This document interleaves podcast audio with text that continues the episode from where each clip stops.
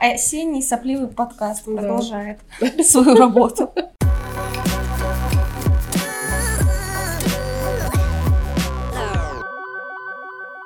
Всем большой психологический привет! Это уже третий выпуск подкаста «Психанем с умом». Представляете? Да. Привет-привет! С вами я, София, клинический психолог из Латвии, и Виктория, студентка психологического факультета. Мы тут, чтобы помочь вам разобраться в важных вопросах, связанных с психологией. И на тему сегодняшнего выпуска нас тоже вдохновил один из э, слушателей. Думаю, этот вопрос частично подогрет э, пережитой нами всеми пандемией, и э, после нее все, что касается каких-то онлайн взаимодействий, стало очень популярным и психотерапия не исключение. В общем, что пишет наш слушатель?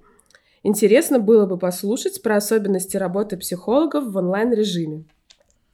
Вот, думаю, что мы могли бы немного расширить этот э, запрос и поговорить о плюсах, минусах онлайн э, и офлайн психотерапии и со стороны психолога, и со стороны клиента, какие есть моменты. Может быть, ты можешь поделиться каким-то своим опытом э, онлайн-офлайн терапии, какой у тебя был? Да, спасибо за вопрос. А, ты знаешь, у меня есть э, личный опыт, и он начался, на самом деле, задолго до истории с ковидом, с пандемией. Так сложилось, что когда я только стала практиковать, у меня были клиенты, которые жили за границей или уехали в процессе, да, то есть мы начали, и потом этот человек уехал. И это был даже не один человек, их было как-то очень несколько. И тогда, в те времена, был только скайп доступен. Угу. И, в общем-то, работа происходила через скайп. И когда я на супервизии э, говорила, что вот э, это дистанционная работа и так далее, чаще всего коллеги и супервизор ну, так достаточно скептически на это реагировали. Сейчас ситуация поменялась в корне. И меня, честно говоря, это радует, да, потому что э, у специалистов появилось больше возможностей, да, потому что дигитальные платформы дают разные варианты да, и вариации. И также у клиентов, конечно же, появились э, ну, больше разновидностей, что они могут выбрать и так далее. Ну, то есть ты пока что в целом видишь это как положительное какое-то движение э, в направлении консультирования? Да, я бы сказала, что это так. Э, конечно, тут есть свои ограничения, да, есть плюсы и минусы. Мне очень кажется важным, что эта тема стала такой исследуемой, да, потому что раньше, вот опять-таки 10 лет назад, 5 лет назад даже, это было какой-то редкостью, исключением. Я скажу тебе честно, что я всегда старалась отправить клиента, перенаправить в живую терапию. Да? Если ко мне обращались люди онлайн, я обычно спрашивала, в чем причина, что вы не ищете помощь э, на месте. Угу. Да? Но чаще всего это языковой барьер, да, это какие-то стереотипы о том, что вот в этой стране какие-то другие правила, что у меня будут какие-то трудности, проблемы и так далее. Понятно, что ну, какая-то стигма там присутствует, да, ну, вопрос про доверие и все в этом духе. Ты упомянула, что э, сейчас эта тема даже исследуется, то есть есть какие-то уже исследования на тему того, что вот онлайн-версия терапии как-то лучше может помочь кому-то? А, да, ты знаешь, э, постоянно выходят разные исследования, и я вот сегодня как раз хотела поделиться одним метаанализом. Метаанализ — это тип исследования, в котором рассматриваются результаты нескольких исследований по одной и той же теме. В общем, это исследование, о котором я сегодня буду говорить, сравнивает э, подвид психотерапии, виртуальную когнитивную психотерапию, ее эффективность с КБТ, да, то есть с встречами вживую. Есть разница еще и в том, что в дигитальной когнитивно-бихевиоральной терапии используются определенные платформы, то есть определенные на, э, видео, да, картинки, угу. интеграции, домашние задания и так далее. И часто терапевт подготавливает что-то, что человек делает отдельно в компьютере, да, с помощью гаджета. Или даже на самой сессии используются какие-то определенные элементы технологий, да. И это классно, и это помогает, мне кажется, особенно интегрировать подростков, да, например, ну, таких вот 16-летних, заинтересовать их и так далее. И тут, в общем, э, взяли много разных исследований и сравнили их между собой, да, чтобы понять, есть ли какая-то эффективность, какие риски и так далее. Вообще звучит очень инновационно такая штука. Авторы исследования заявляют, что электронная вот эта версия да, когнитивно-поведенческой терапии была по меньшей мере столь же эффективной, как и очная Угу. То есть это означает, что фактически никаких потерь не было. Но нужно сказать о том, что я сталкивалась с такой информацией, что при определенных случаях а, очень не рекомендуется да, электронный вид связи. Я сама, например, предпочитаю людей с определенными симптомами направлять в личную терапию. Связано это чаще всего с тем, что им нужен выход да, из дома, например, или по каким-то причинам им будет более безопасно находиться в личном терапевтическом контакте. То есть кому-то ты бы не рекомендовала именно онлайн-терапию? Кому именно? Да, э, я бы не рекомендовала детям, у меня был такой опыт, э, что в самый разгар пандемии, в первую волну, я работала в программе социальной реабилитации, и у меня в, э, в консультациях были дети. Дети возраста от 8 там, до 12. Да. Был вариант либо вообще не продолжать да, и ждать неизвестно сколько, либо продолжать как-то. Я старалась сделать консультацию такую, ну, такую более интересную, насыщенную, да, мы вместе делали какие-то задания, я там демонстрировала свой экран, а, пыталась как-то этого ребенка интегрировать. Я заметила, что, в общем-то, дети зачастую в этом возрасте не способны, конечно, концентрироваться долго, и им очень сложно удерживать контакт. Да, то есть а, это означает, что мы можем сделать вывод, да, что контакт теряется здесь, и это может быть неэффективным. Но нельзя сказать, да, какой был бы эффект, если бы мы не делали ничего. Uh-huh, uh-huh. Вот. Я думаю, что здесь очень, конечно, была важна и поддержка родителей и так далее, потому что с родителями мы продолжали, и родителям было намного легче включиться да, в эту сессию онлайн, и это давало какой-то эффект. Также э, я не рекомендую, не рекомендую людям с суицидальными мыслями онлайн-терапию, потому что чаще всего там нужна большая интеграция, и большее вовлечение. Конечно, если мы сравниваем риски да, того, что у меня отсутствует вообще терапевтический контакт, или того, что я пойду в живую терапию, то нам нужно опираться на то, что мы имеем. Угу. Да, если у нас нет никаких вариантов, кроме этого, значит, мы используем тот вариант, ну, который да, у нас это логично, есть. да. Угу. Слушай, я слышала еще такую штуку, что сейчас, по крайней мере, э, в КБТ, когнитивно-бихевиоральной терапии, начинают практиковать какие-то совместные мероприятия вместе с терапевтом. Ты слышала про такое, что, допустим, терапевт ходит вместе с человеком, допустим, гулять там или что-то такое. Это не сейчас, это вообще в целом так в делают, целом да, такое. это история про вступление в экспозицию, угу. в опыт, да, то есть, например, если у человека есть социальная тревожность, и он очень сильно боится ездить в автобусе, да, то будет окей, если после каких-то сессий терапевт предложит, слушай, давай поедем в автобусе, uh-huh, да, uh-huh. и э, ну, поможет есть, ему прожить в, эту в тревогу. офлайн, ой, в онлайн терапии такое невозможно вот эти все штуки проводить, то есть ты, ну, в любом ну, случае. Мы можем пофантазировать, да, что по телефону что, сидеть, да, ну как бы как-то так, если это нужно. У меня не было такого опыта самой. Да. А, но я думаю, что все возможно. Еще один большой плюс, конечно, терапии онлайн в том, что ты можешь сделать запись сессии, если нужно, клиент может ее пересмотреть, переслушать и так далее. Да? А, опять-таки, если мы работаем с ПТСР, то там один из вариантов это прослушивание сессии, да, и возвращение именно вот в то, о чем мы говорили, как часть домашнего задания. Это может быть полезно и может быть хорошо использовано. Может быть, какие-то еще плюсы хотела бы упомянуть в онлайн-терапии?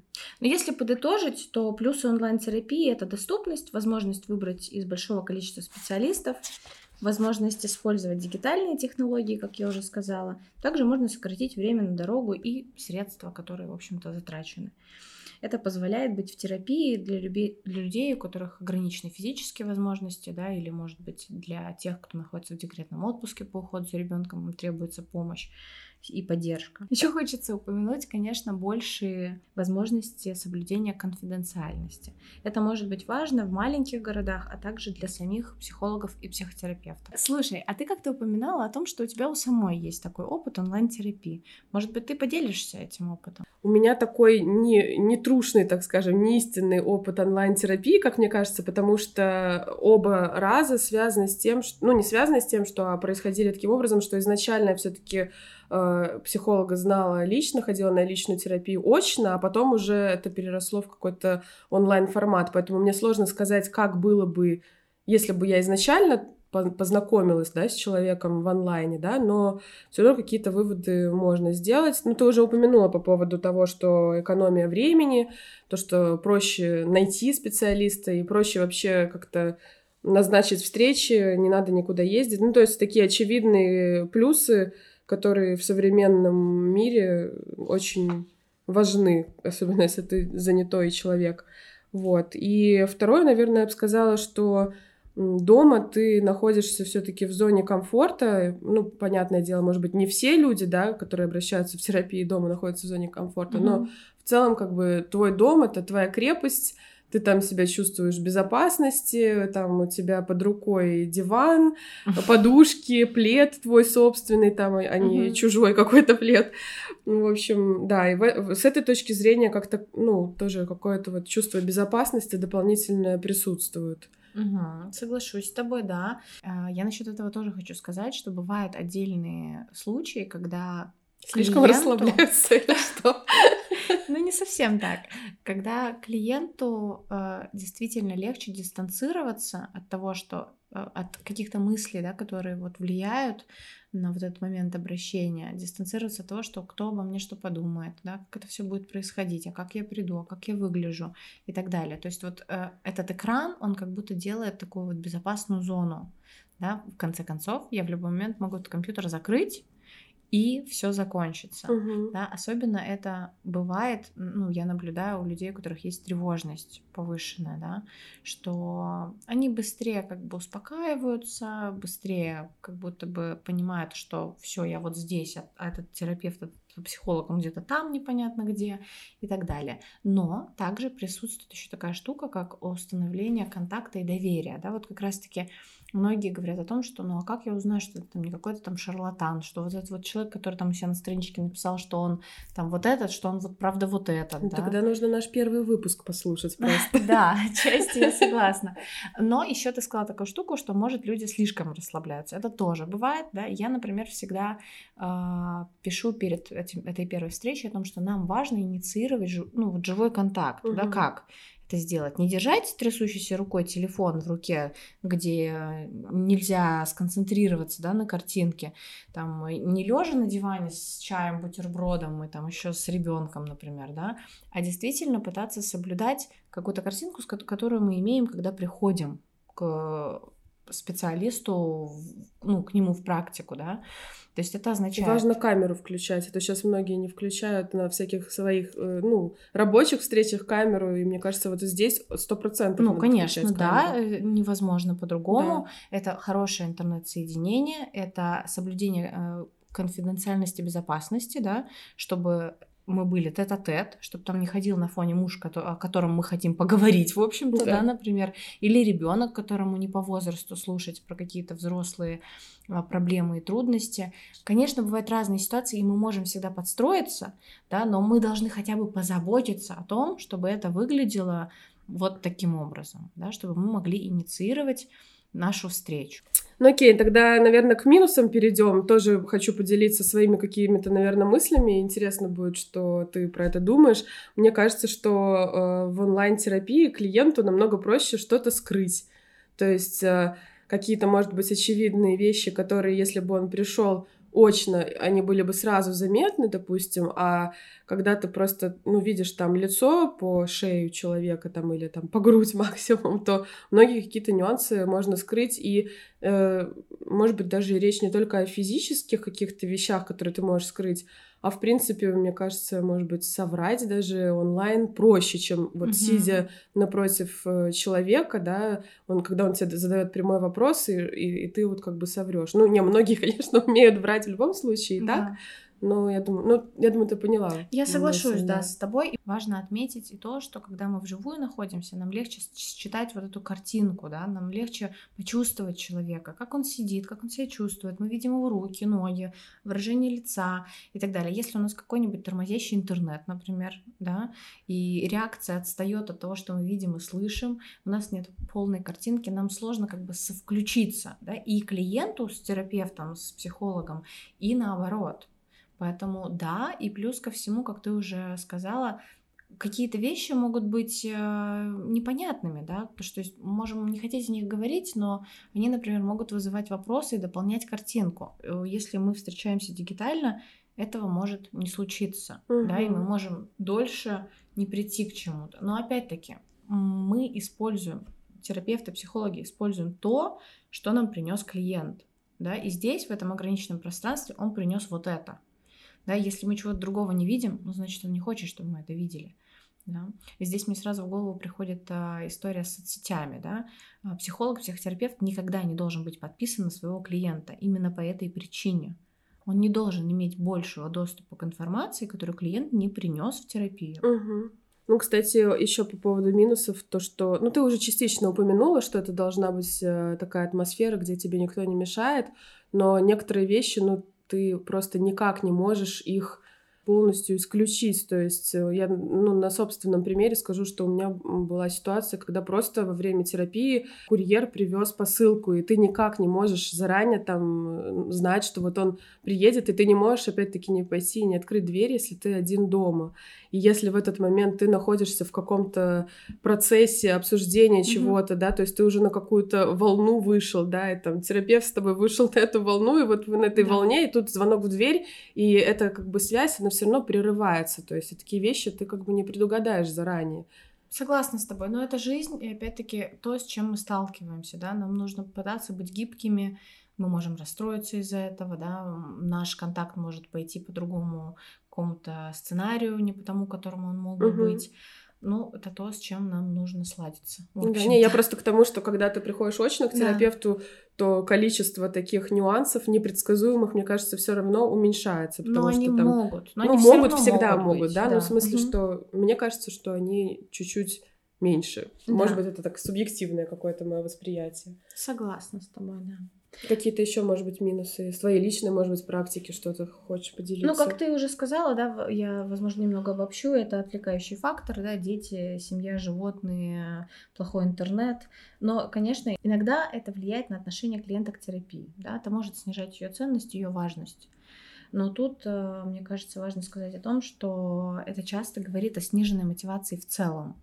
Да, то есть, если мотивация в целом снижена, то клиент может рассматривать вот этот вот э, онлайн-звонок как что-то такое менее важное, да, менее значимое в его жизни. Но с этим тоже сложно что-то сделать, мне кажется, потому что ну, это выбор каждого да, из нас, э, к нам идти в живую встречу или идти там в онлайн, например. Конечно, как я уже упомянула, сложность в установлении контакта и с точки зрения восприятия человеку чаще всего легче раскрыться, довериться, когда мы находимся тет-а-тет.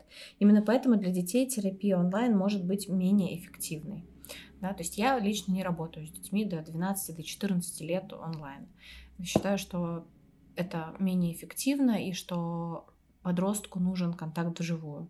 Да, но в крайнем случае это может быть несколько живых встреч, и потом мы можем как-то встречаться и оценивать, как это все выглядит.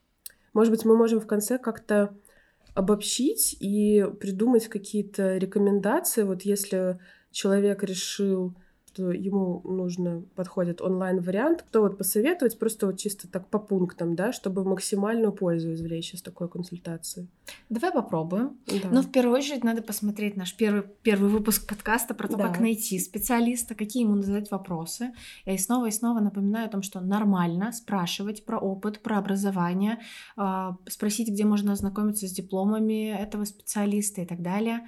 Э, следующий вопрос — это платформа, на которой вы будете встречаться, да, вы должны знать, как ей пользоваться, это должно быть для вас удобно, а, это должно быть доступно. С телефона, наверное, не очень все-таки, мне кажется, вот с компьютера, планшета как-то более ну, смотря э, какая есть, какие есть аксессуары у человека, да. да, если он может свой телефон поставить, у него есть наушники, ему удобно, комфортно, можно посмотреть там, как падает свет, подумать, как это, где этот телефон будет стоять, да, то все в порядке.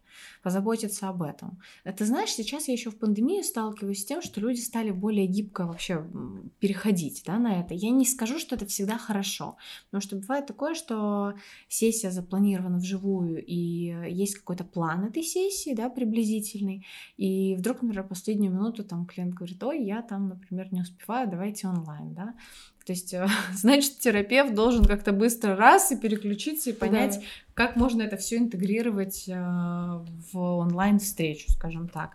Вот. Мы в целом привыкли за эти два года все дигитализировать, да, что это стало как будто бы нормой. Но мне кажется, также важно учитывать различные риски, да, и пытаться соблюдать свои договоренности с терапевтом, клиентом и наоборот. Угу. Окей, то есть выбор терапевта по нашему первому выпуску. Второе, второе, значит, гаджет правильный для себя подобрать. Ну, третье, наверное, чтобы у тебя действительно был хороший интернет, потому что угу. если все будет тормозить и зависать, то не очень продуктивно будет разговор. Ну, в общем-то, условия, в которых условия, человек находится. Да. Технические условия. Подумать о том, чтобы никто максимально не беспокоил, да, не надеяться на то, что Айда как-нибудь там прокатит. Ну, просто быть ответственным, да, вот в этом. Угу. Слушай, я сейчас подумала еще во многих онлайн-платформах, которые предлагают услуги сейчас угу. э, консультаций, там есть еще такая фича, что, я не знаю, то ли за отдельную плату, то ли это уже входит там как-то в эту подписку. Э, ты можешь между сессиями там какое-то количество там сообщений своему терапевту отправлять, и он там типа тебя подбадривает как-то в течение недели. То есть такая услуга как бы. Как, что ты думаешь про это? Слушай, а ты, а ты э, скажи, пожалуйста, а ты встречалась с этой услугой только на русскоязычных нет, платформах? Нет, кстати, нет? на американской видела тоже. Мне сложно это комментировать, потому что я это в своей практике не представляю совсем. А, мало того, считаю, что ну, стоит дождаться сессии да, и обговорить все детали и нюансы, но есть, конечно, клиенты, которым требуется поддержка между сессиями. Да? Это чаще всего, опять-таки, люди с суицидальными рисками, да, с какими-то определенными трудностями. Это что-то, ну, с чем не каждый специалист вообще сталкивается и работает. Я в своей практике такого не практикую, а, поэтому не могу это комментировать. Но ты знаешь, бывают отдельные случаи, когда, например, терапевт предлагает клиенту оставить там сообщение впоследствии, угу. да, или там как-то чем-то поделиться. Бывают разные ситуации. И есть разные оговоренности, да, то есть терапевт может, например, сказать, что я отвечу тогда, когда у меня будет минутка, или, может быть, я не отвечу, да, и тогда это сообщение, его цель это как такая саморефлексия, да, да или какая-то вентиляция какого-то опыта. Да, выговориться. Ну, да, очень индивидуально это, но это не означает, что это на постоянно постоянной основе происходит. Угу. И потом терапевт с клиентом могут обсудить, как это далось, например, да, что это значило, это помогло, не помогло, что это было и так далее. Поэтому снова возвращаемся к тому, что все индивидуально. На постоянной основе я не знаю терапевтов, я не знаю коллег, э, психологов, которые бы вот такое практиковали угу. постоянно. Еще на этих онлайн-платформах э, они часто рекламируют э, ведение дневника. Ну, то есть, ну, я понимаю, что в терапии, в принципе, это нормально. Многие психологи рекомендуют там записывать свои мысли да. там и так далее. Вот, но там это так преподносится, как будто бы вот клиент постоянно ведет этот дневник, а значит mm-hmm. психолог всю неделю эти дневники там читает, грубо говоря. То есть, ну, ну как вот это э, происходит? Это, кстати, напоминает мне вот э, эту виртуальную когнитивно-бихевиоральную терапию, да, где на платформе да. предлагается клиенту заполнять э, дневники, и специалист может с ними ознакомиться. Также могу тебе сказать, что иногда я сама практикую когда есть какие-то между сессиями задания, да, или что-то, что клиент делает, а, прислать, например, мне перед сессией, да, что мы, если мы онлайн только встречаемся, да, что я могу видеть это, и мы можем а, сократить количество времени, которое мы на это тратим, да, и так далее. Но это вообще не всегда нужно, это не всегда означает, что так и будет. Вот. Поэтому многое зависит, конечно, от загруженности терапевта, да, если у него полная загрузка, ну, вряд ли он действительно может читать дневник каждого человека, который он каждый день пишет да, ну будем реалистичны. Ну да, логично. В общем, чтобы э, завершить этот э, разговор, скажи, пожалуйста, у тебя есть какое-то однозначное мнение, вот э, за, за что ты конкретно, онлайн или офлайн? Смотри, я уже сказала, да, что я думаю, что для детей там, в возрасте до там, 14-12 лет для установления контакта очень-очень важна встреча вживую. И э, вообще считаю, что личное общение является важным элементом терапии. Если мы можем выбрать этот вариант, классно, надо пробовать выбирать его. Если не можем, да, если наши ресурсы не, не такие, которые могут нам это позволить, да, ну, например, мы живем в мегаполисе, и у нас выбор специалиста ограничен, или мы просто не можем тратить по два часа на дорогу, и так мы будем эмоционально сильнее, то, конечно, мы выбираем то, что нам более доступно. А Это э, не означает, онлайн-терапия не означает, что она хуже, чем терапия очная, да, Да, встреча просто есть некоторые нюансы, которые Да. нужно учитывать, ну, о которых мы и поговорили сегодня. Именно так, именно Да. так я и думаю. Мы с тобой решили завести такую традицию, когда мы советуем книги в каждом выпуске подкаста. Мгм. Что ты думаешь про сегодняшний выпуск? На самом деле сложно, потому что, конечно, нет таких э, конкретных книг, где бы рассказывалось про онлайн-оффлайн терапию. Это Да. слишком э, свежий вопрос.